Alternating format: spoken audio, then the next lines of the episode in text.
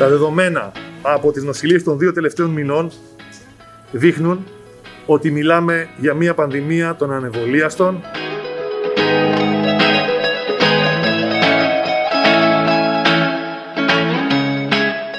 Είμαστε αποφασισμένοι να στηρίξουμε αγωνιστικά και δικαστικά τους ανεμβολίαστους συναδέλφους.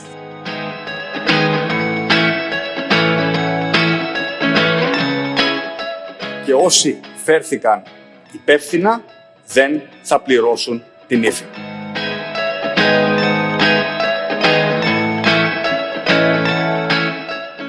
Είναι ακόμη Αύγουστος. Καλοκαίρι. Όμως το τέταρτο κύμα έχει ήδη φέρει ρεκόρ κρουσμάτων. Ο χρόνος τελείωσε. Η πυθό, λέει η κυβέρνηση, έχει εξαντληθεί. Η αντιπολίτευση μιλάει για διχασμό. Εμείς δοκιμάσαμε να επιστρέψουμε στα στοιχειώδη. Να επιστρέψουμε στα δεδομένα. Κυρίες και κύριοι, είναι το Radio Κάπα, το εβδομαδιαίο podcast της Καθημερινής. Είμαι ο Μιχάλης Τσιντσίνης και σήμερα θα συζητήσουμε με τον καθηγητή φαρμακολογίας στο Πανεπιστήμιο Κρήτης, Αχιλέα Γραβάνη. Ζητήσαμε από τον κύριο Γραβάνη να απαντήσει στους πιο διαδεδομένους δισταγμούς για τα εμβόλια.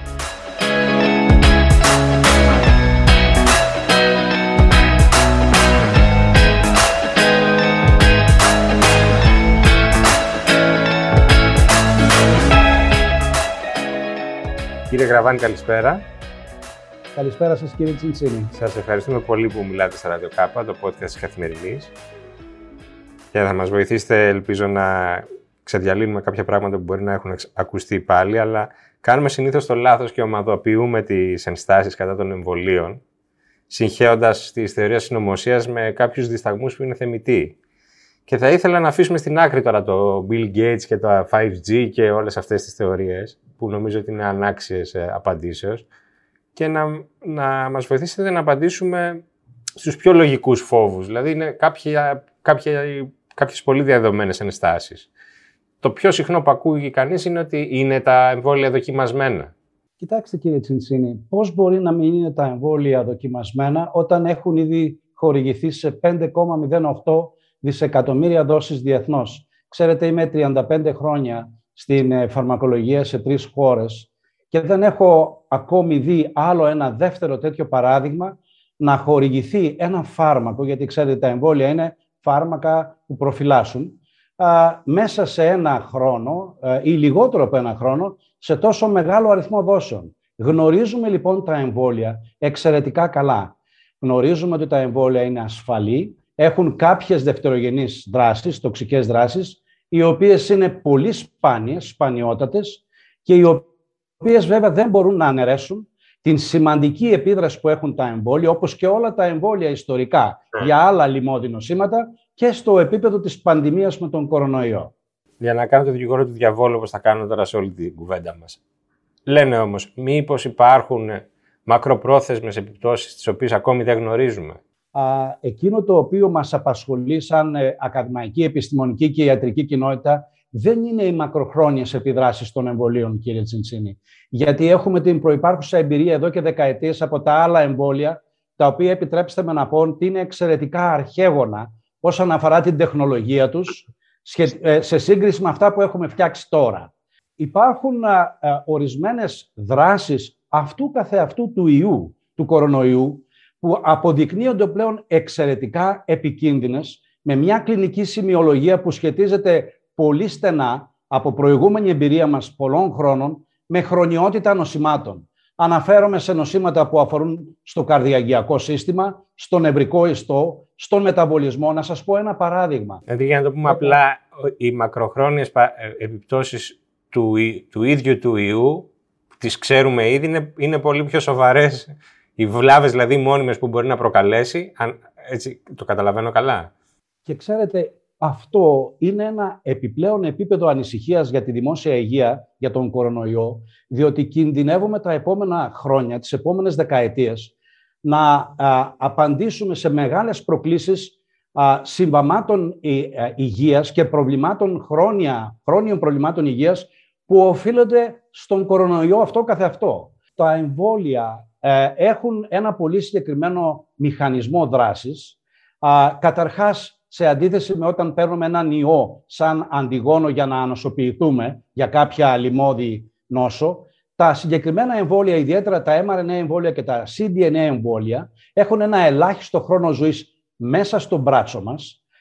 Το mRNA έχει κάποιες ώρες ε, χρόνο ζωής, είναι εξαιρετικά ασταθές σαν μόριο, γι' αυτό και υπήρξε πρόβλημα όλα τα προηγούμενα χρόνια να το χρησιμοποιήσουμε σαν θεραπευτικό μέσο. Ξέρετε, τα mRNA εμβόλια δεν σχεδιάστηκαν για λοιμώξεις. Σχεδιάστηκαν για νοσήματα χρόνια, όπως ο καρκίνος, όπως τα μεταβολικά νοσήματα και τα νευροεκφυλιστικά νοσήματα. Και το πρόβλημα που είχαμε όλες αυτές τις δεκαετίες να φτιάξουμε για αυτά τα νοσήματα θεραπευτικά εμβόλια, όχι προφυλακτικά, ήταν η αστάθεια του mRNA ε, υλικού. Τώρα, με καινούριες τεχνικές βιοτεχνολογίας, μπορούμε να αυξήσουμε λίγο όσο χρειαζόμαστε τη σταθερότητα, οπότε το mRNA στο μπράτσο μας μένει για ελάχιστο χρόνο, δεν πηγαίνει πουθενά σε αντίθεση με αυτό που συζητείτε, ούτε το μήνυμα το γενετικό, δηλαδή το mRNA, το cDNA, ούτε το τελικό προϊόν που είναι το αντιγόνο, που είναι μια πρωτεΐνη του ιού που είναι ξένη στο σώμα μας. Και όταν το πάρουμε στο μπράτσο το μήνυμα, παράγεται αυτή η πρωτεΐνη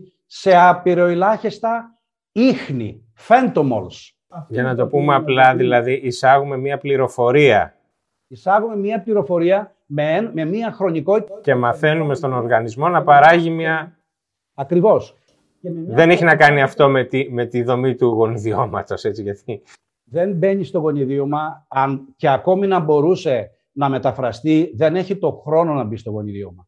Οι συζητήσεις δεν που ακούγονται ότι η πρωτεΐνη ακίδα το παράγωγο των εμβολίων που μας ανοσοποιεί μπορεί να πάει σε όλο μας το σώμα και να δημιουργήσει προβλήματα είναι τελείως ατεκμηρίωτη. Διότι ξέρουμε ότι το mRNA και η πρωτεΐνη ακίδα του εμβολίου είτε μένει στον μπράτσο είτε θα πάει στους τοπικούς λεμφαντένες για να αποδομηθεί.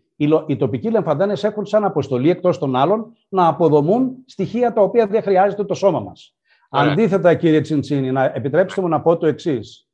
Η πρωτεΐνη ακίδα που υπάρχει σε πολλαπλά αντίγραφα επάνω στο καψίδιο του ιού, πηγαίνει παντού, διότι ο ιός είναι πολυμορφικός και πολυτροπικός και δεν είναι ένας ιός του αναπνευστικού συστήματος. Ενδυμεί, δηλαδή πηγαίνει μέσα από το σύστημα, το κυκλοφορικό μας σύστημα, σχεδόν σε όλα τα όργανα. Εκεί πέρα, εάν υπάρχει πρόβλημα με την πρωτεΐνη ακίδα, τότε πραγματικά είναι ένα πρόβλημα που μπορούμε να το δούμε τα επόμενα χρόνια, γιατί έχει ο ιός μεγαλύτερη ποσότητα, ασύγκριτα μεγαλύτερη ποσότητα και βέβαια έχει τη δυνατότητα να μεταφέρει την πρωτεΐνη ακίδα παντού.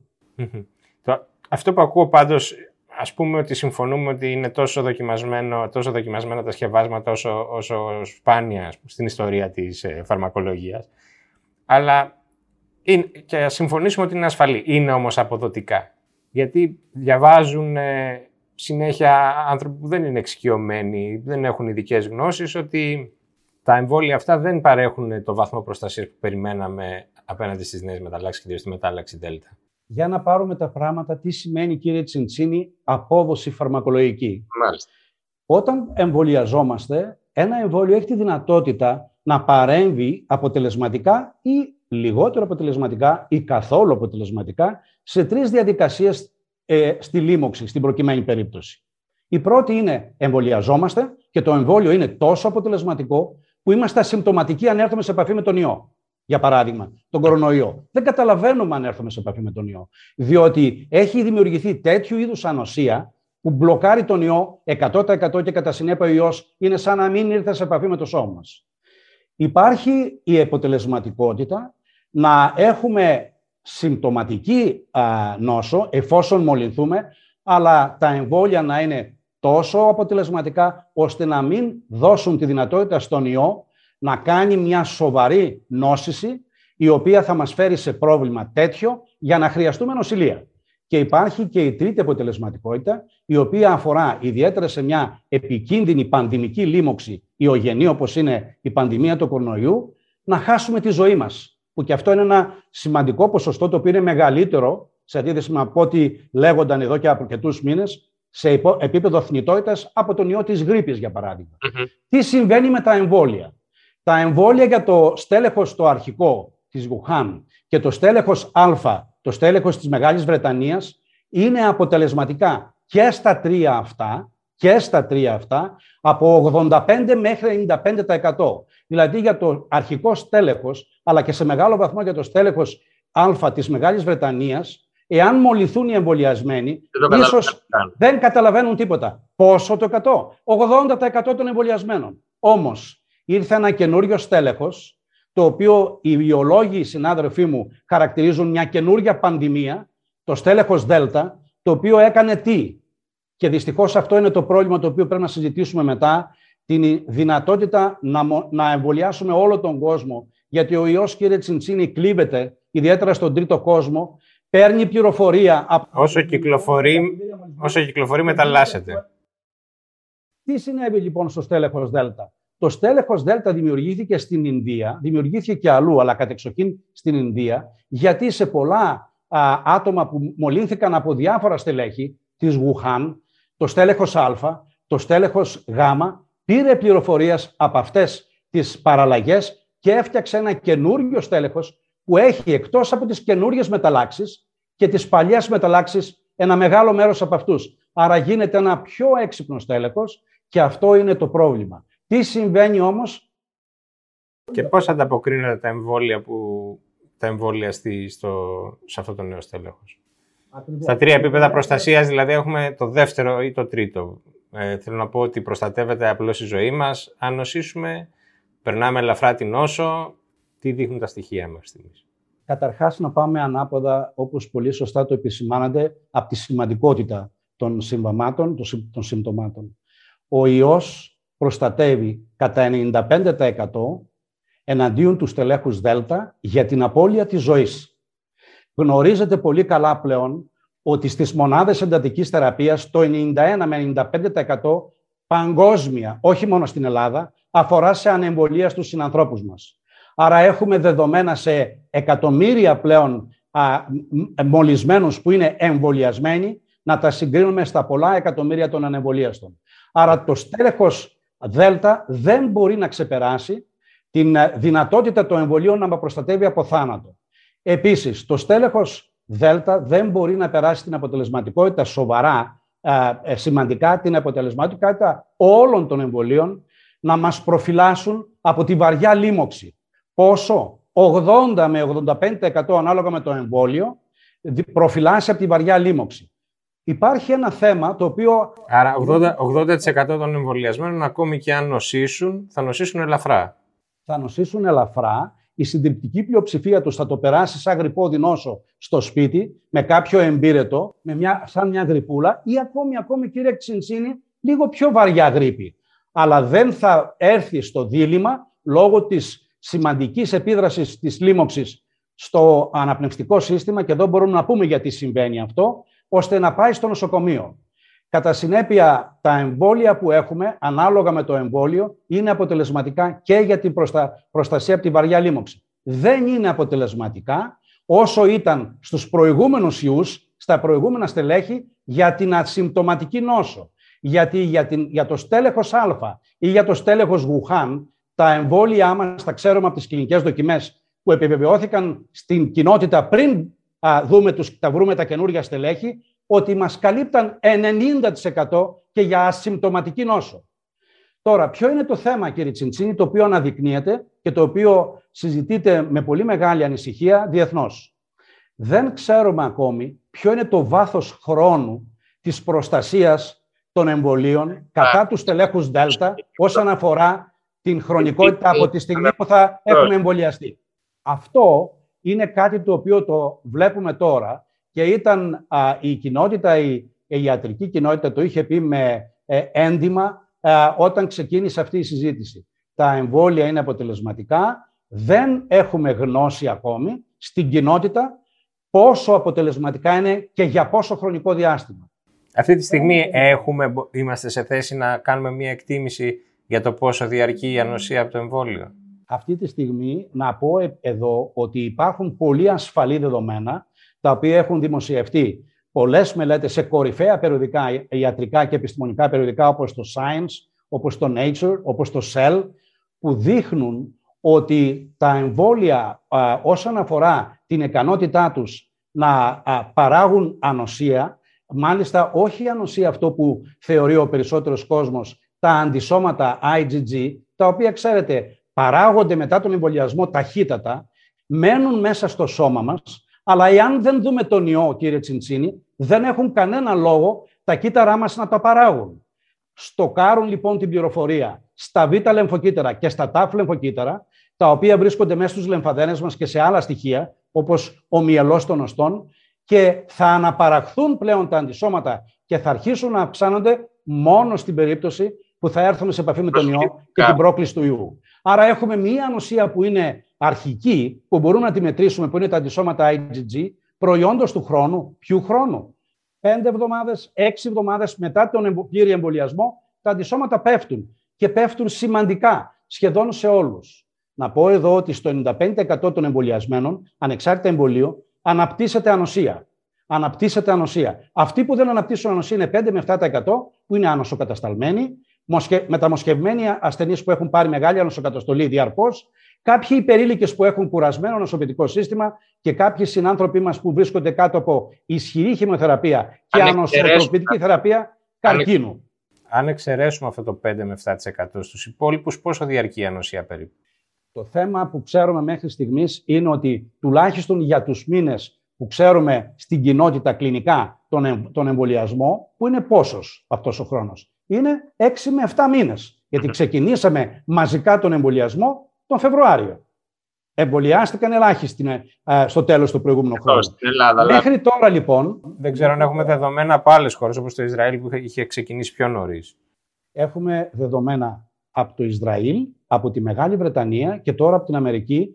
Και ξέρετε γιατί έχουμε δεδομένα από αυτές τις χώρες. Όχι μόνο γιατί α, ξεκίνησαν νωρίς και επιθετικά, αναπτύξαν πολύ μεγάλο πρόγραμμα, αλλά γιατί, κύριε Τσιντσίνη, αυτές οι, οι τρεις χώρες έχουν εστιάσει σε πολύ συγκεκριμένα εμβόλια, που είναι τα mRNA εμβόλια, Pfizer, BioNTech και Moderna, ή το εμβόλιο AstraZeneca, το οποίο είναι ένα cDNA εμβόλιο, και πολύ πρόσφατα και το J&J εμβόλιο. Άρα έχουμε για αυτά τα δύο, ε, αυτές τις δύο κατηγορίες εμβολίων από τις τρεις αυτές χώρες πολύ σημαντικά αποτελέσματα. Τι μας λένε λοιπόν; Μας λένε ότι πράγματι προϊόντος του χρόνου μετά τον πλήρη εμβολιασμό ελαττώνονται τα αντισώματα τα οποία έχουν παραχθεί καθόλου παράξενο για, α, όσον αφορά την, ε, τον, τον εμβολιασμό μας.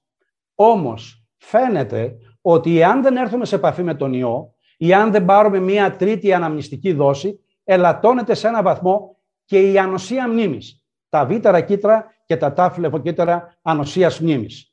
Αυτό λοιπόν θα αναδείξει και ήδη συγκεντρώνουμε δεδομένα τέτοια την αναγκαιότητα κατά τη γνώμη μου για την ε, αναμνηστική δόση η οποία θα έχει μια χρονικότητα.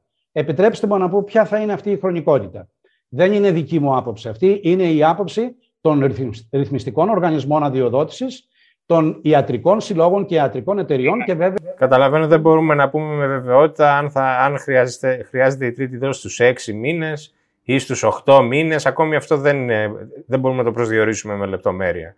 Πάντως, το συμπέρασμα, αν σας ερμηνεύω σωστά, είναι ότι θα χρειαστεί για όλους μία τρίτη δόση τους επόμενους μήνες, ας πούμε, το φθινόπωρο ή το χειμώνα του, που μας έρχεται, έτσι δεν είναι; Σωστά. Να δούμε τη χρονικότητα αυτή, κύριε Τσιντσίνη. Καταρχάς, επειδή δεν μπορούμε να πάρουμε ρίσκο να περιμένουμε, έχουμε ορισμένες ε, κατηγορίες συμπολιτών μας που χρειάζονται άμεσα την τρίτη δόση, έστω blindly, έστω χωρίς να έχουμε δεδομένα. Έχουμε πλέον δεδομένα, αλλά και να μην τα είχαμε, έπρεπε να το κάνουμε για λόγους ιατρικής υπευθυνότητας. Είναι οι ανοσοκατασταλμένοι, είναι οι μεταμοσχευμένοι που δεν μπορούν να διακόψουν ούτε μία μέρα την ανοσοκατασταλτική θεραπεία τους, γιατί κινδυνεύουν να απορρίψουν το πολύτιμο μόσχευμα.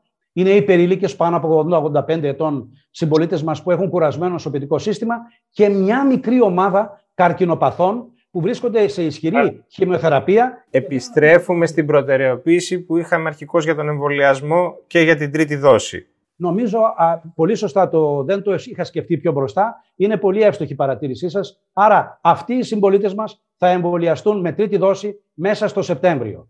Και θα ξεκινήσουμε τους άνοσο κατασταλμένους, οποιαδήποτε, ε, οποιασδήποτε αιτίας ιατρικής, και θα συνεχίσουμε άμεσα με τους υπερήλικες. Τώρα, για τους υπόλοιπους, για το γενικό πληθυσμό, θα υπάρξει σίγουρα η αναγκαιότητα και μάλιστα αυτή θα τεκμηριώνεται με περισσότερα δεδομένα από ό,τι έχουμε μέχρι στιγμής προς το τέλος του χρόνου για μια τρίτη αναμνηστική δόση. Ναι. Κατά πάσα πιθανότητα. Αν καταλαβαίνω καλά, η ροή δεδομένων είναι συνεχή. Γιατί μιλάμε τώρα για ένα πεδίο που στην αρχή ήταν εντελώς ανεξερεύνητο, αλλά έχετε μια συνεχή ροή από τις έρευνες και ε, από τη, τον εμβολιασμό που έχει προηγηθεί αλλού για να, για να αξιολογήσετε. Κύριε Τσιντσίνη, μέσα σε ένα χρόνο η διεθνής επιστημονική κοινότητα παρήξε, παρήγαγε πάνω από 10.000 δημοσιεύσεις μετά από αξιολόγηση στις βάσεις δεδομένων, τις σημαντικές βάσεις δεδομένων όπως είναι το PubMed, της ε, Ιατρικής ε, Βιβλιοθήκης των ΗΠΑ.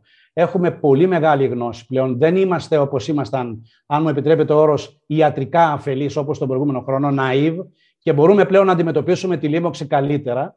Και νομίζω ότι η χρονικότητα για τον γενικό πληθυσμό θα είναι τέλος του χρόνου, αρχές του επόμενου χρόνου και κατά πάσα πιθανότητα αυτοί που θα πάρουν την τρίτη δόση στις αρχές του επόμενου χρόνου θα πάρουν ένα εμβόλιο, μια δόση, η οποία θα είναι επικαιροποιημένη για τα νέα στελέχη. Ποια στελέχη; Το στέλεχος Α της Μεγάλης Βρετανίας και το στέλεχος Δ της Ινδίας. Ήδη οι εταιρείες όπως η Pfizer, BioNTech, έχουν ξεκινήσει κλινικές δοκιμές με καινούργια εμβόλια, τα οποία είναι τα εξής. Είναι ένα μείγμα εμβολίου εναντίον του Α και του Δ στελέχους και μονήρη εμβόλια μόνο εναντίον του Α ή μόνο εναντίον του Δ. Γιατί ξέρετε, πρέπει να είμαστε έτοιμοι. Εάν το Α στέλεχος της Μεγάλης Βρετανίας υποστραφεί στην κοινότητα. Δεν υπάρχει πλέον στην κοινότητα. Γιατί υπάρχει μόνο το στέλεχος Δέλτα ή κάποιο άλλο, να έχουμε έτοιμο το εμβόλιο, χωρίς να κουράζουμε μέσα εισαγωγικά το νοσοποιητικό μας σύστημα να παράγει ανοσία για δύο στελέχη, να δώσουμε μόνο το μονήρες εμβόλιο κατά τους στελέχους Δέλτα. Άρα η τρίτη δόση για, για, το, για, τον, ε, για τους περισσότερους θα γίνει με, ε, με εμβόλια αναβαθμισμένα, να το πω έτσι και πιο στοχευμένα. Αρχές του χρόνου θα πάρουμε, ε, εμείς σαν υγειονομικοί θα εμβολιαστούμε γιατί ξεκινήσαμε τον εμβολιασμό α, α, αρχές του χρόνου. Α, ε, είχαμε την τύχη και μέσα εισαγωγικά το ρίσκο να είμαστε κοντά στους ε, γενναιόδωρους καταπληκτικούς δεκάδες χιλιάδες εθελοντές, κύριε Τσιντσίνη, που πήραν τα εμβόλια σε όλο τον κόσμο και μας έδωσαν τη δυνατότητα, με ρίσκο στην αρχή, γιατί δεν τα γνωρίζαμε, της ζωής τους και της υγείας τους, να είμαστε σήμερα σε θέση να έχουμε 10 τουλάχιστον εμβόλια τα οποία χρησιμοποιούμε στην κοινότητα. Γράφετε και λέγεται κάτι άλλο και ήθελα να το απαντήσετε και αυτό. Μήπως υπάρχουν φάρμακα τα οποία δεν εισάγουμε; Ξέρετε ποιο, ποιος στάρ του διαδικτύου διακινεί αυτή τη θεωρία. Αυτό είναι μια πολύ ενδιαφέρουσα ε, συζήτηση και έχει και μια προσωπική, αν μου το επιτρέπετε, ε, σχέση με το αντικείμενο, γιατί όλοι οι επιστήμονες στην Regeneron, στο Terrytown στη Νέα Υόρκη είναι φίλοι μου. Αυτοί που αναπτύξαν τα, τα, τα, τα συγκεκριμένα μονοκλονικά αντισώματα. Νομίζω είναι και ελληνικής καταγωγής. Είναι όλοι ε, ε, ε, ε, ε, ελληνικής καταγωγής και νέα παιδιά, εκτός από τον ε, ιδρυτή, το συνειδητή της Regeneron, που είναι ο, ο, ο κύριος Γιανκόπουλος, ο Γιώργος ο Γιανκόπουλος, ένας καταπληκτικός συνάδελφος γιατρός στην Αμερική. Τα υπόλοιπα παιδιά ο, ο, ο, είναι α, άτομα νέα ηλικία, σαραντάριδες, και είμαστε περήφανοι για αυτούς και έχουν δώσει πραγματικά. Να πούμε ότι αναφερόμαστε στην Αμερικανική εταιρεία που έχει αναπτύξει τα μονοκλονικά αντισώματα ως θεραπεία για τον. Ναι. Λοιπόν, α, να πούμε επιτροχάδιν δύο, δύο βασικές ε, γνώσεις. Για να ανοσοποιηθούμε εναντίον του κορονοϊού, έχουμε τρεις δυνατότητες. Η μία είναι η φυσική επαφή. Πληρώνουμε το τίμημα της νόσου ένα ποσοστό 10 με 15% πηγαίνει στο νοσοκομείο, κάποιοι πηγαίνουν στη μονάδα, ίσως κάτω από το 2-3% και ένα ποσοστό εξ αυτών χάνει τη ζωή του. Υπάρχει δυνατότητα, χωρίς να μπούμε σε αυτή τη βάσανο, να εμβολιαστούμε α, α, πρώιμα, να αναπτύξουμε μια φαρμακολογική ανοσία με τον εμβολιασμό. Και υπάρχει και η δυνατότητα να δώσουμε το τελικό προϊόν της ανοσίας, που είναι τα αντισώματα, κύριε Τσιντσινή, έτοιμα, σαν φάρμακα. Αυτά είναι τα μονοκλονικά αντισώματα. Και αυτά έχουν δημιουργηθεί κατεξοχήν για τους συνανθρώπους μας, τους συμπολίτες μας, που δεν θα έρθουν σε επαφή με τον ιό ή εάν έρθουν α, για να εμβολιαστούν, δεν θα αναπτύξουν δυστυχώς ανοσία. Οπότε τους προφυλάσσουμε. Άρα είναι για αυτό το 5 με 7% που λέτε. Είναι για ένα πολύ μικρό ποσοστό.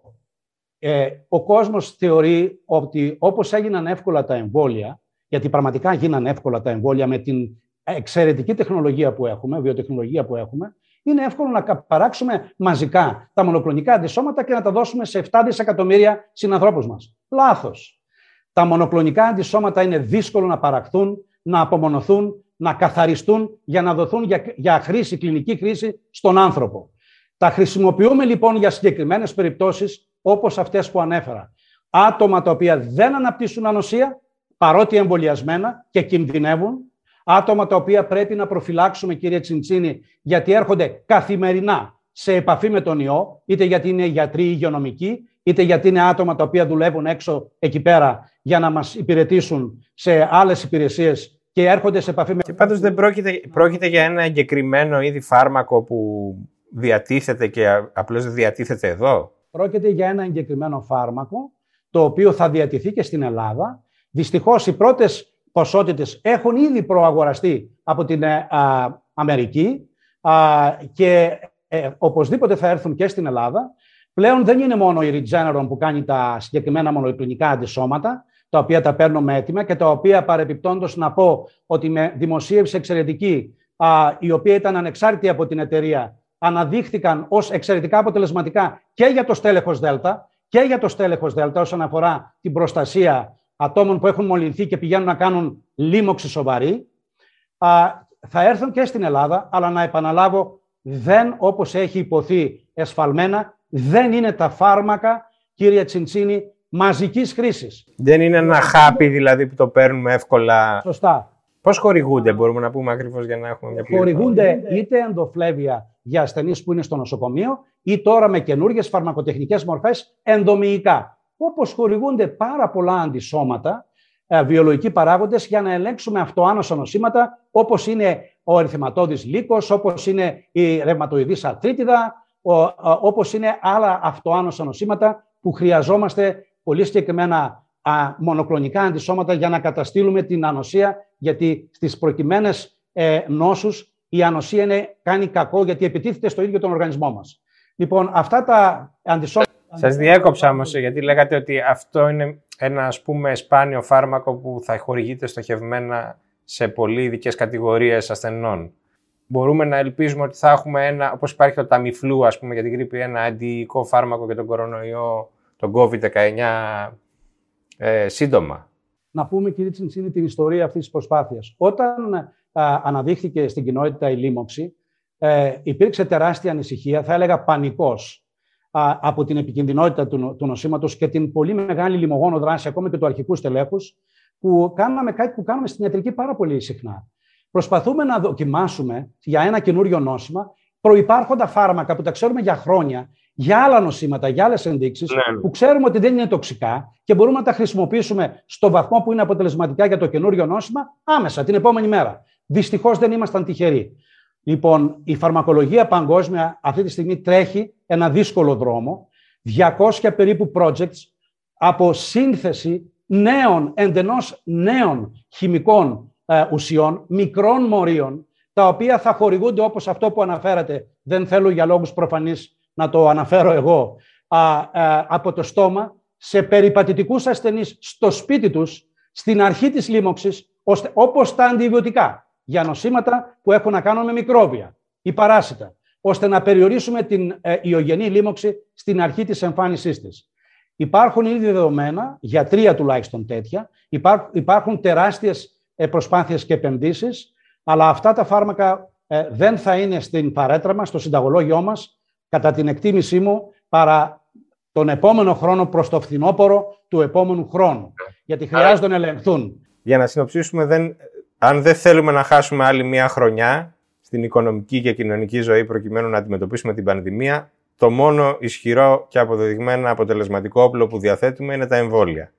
Όχι μόνο αυτό, κύριε Τσιντσίνη. Είναι και η συνέχιση της προσπάθειας της προφύλαξης. Χρησιμοποιούμε τη μάσκα μέσα και έξω, όταν έχουμε πολλούς ανθρώπους δίπλα μας, κρατάμε αποστάσεις και οι εμβολιασμένοι. Επιτρέψτε μου να πω ότι είχα ε, ανησυχήσει από την πρόορη απόφαση της πολιτείας να εγκαταλείψει τη μάσκα, γιατί πηγαίναμε καλά με τους εμβολιασμούς και δεν είχαμε ακόμα τα δεδομένα με το ΔΕΛΤΑ. όμως δυστυχώς το Δέλτα άλλαξε την εικόνα και πλέον πρέπει να α, χρησιμοποιούμε τη μάσκα όπως τη χρησιμοποιούσαμε στην αρχή του χρόνου. Είναι και αυτό εξαιρετικά σημαντικό και δεν πρέπει να το υποβαθμίζουμε. Γίνεται πολύ μεγάλη συζήτηση για την πυθό, ότι δεν εξαντλήσαμε τα ωραία της πυθούς και θα ήθελα έτσι κλείνοντας αυτή τη συζήτηση να μου πείτε αν μετά από όλα αυτά κάποιος που σας είχε ακούσει παρέμενε δύσπιστος και διστακτικός, τι θα του λέγατε για να τον πείσετε; Ε, παρα, παραθέσατε συνοπτικά όλα τα δεδομένα τα επιστημονικά. Πώς θα προσπαθούσατε να τον κινητοποιήσετε έτσι πια σε ψυχολογικό επίπεδο; Ε, θα σας πω ε, ποιο είναι το επιχείρημά μου, το οποίο χρησιμοποιώ δημόσια. Ο Αχιλέας ο Γραβάνης είναι από τη Λάρισα, γιος ενός μάγειρα, α, α, α, ανθρώπου που δυστυχώς δεν είχε την ευκαιρία να σπουδάσει όπως ο γιος του.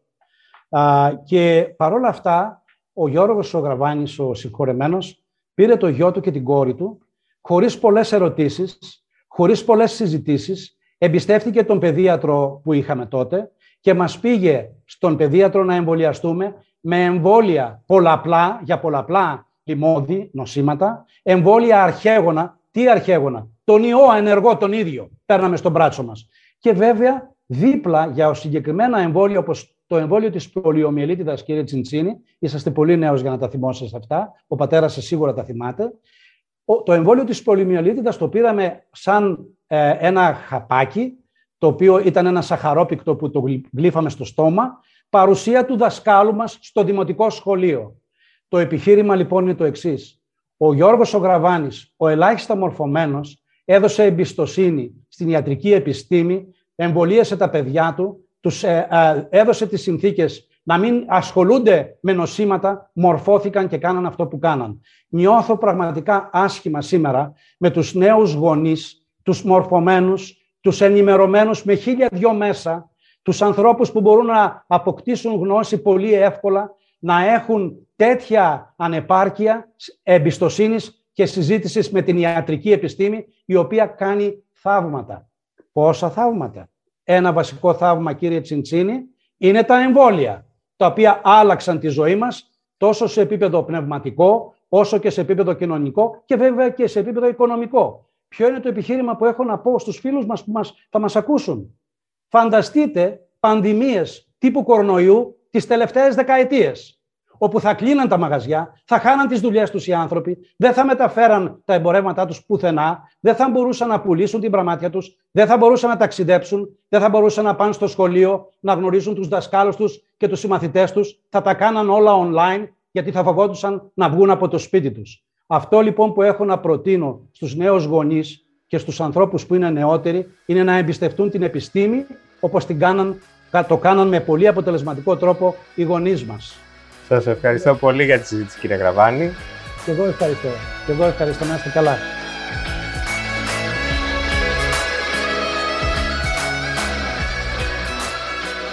Αυτά για σήμερα. Το Radio K επιστρέφει την επόμενη Παρασκευή. Στείλτε μας σχόλια και προτάσεις στο radio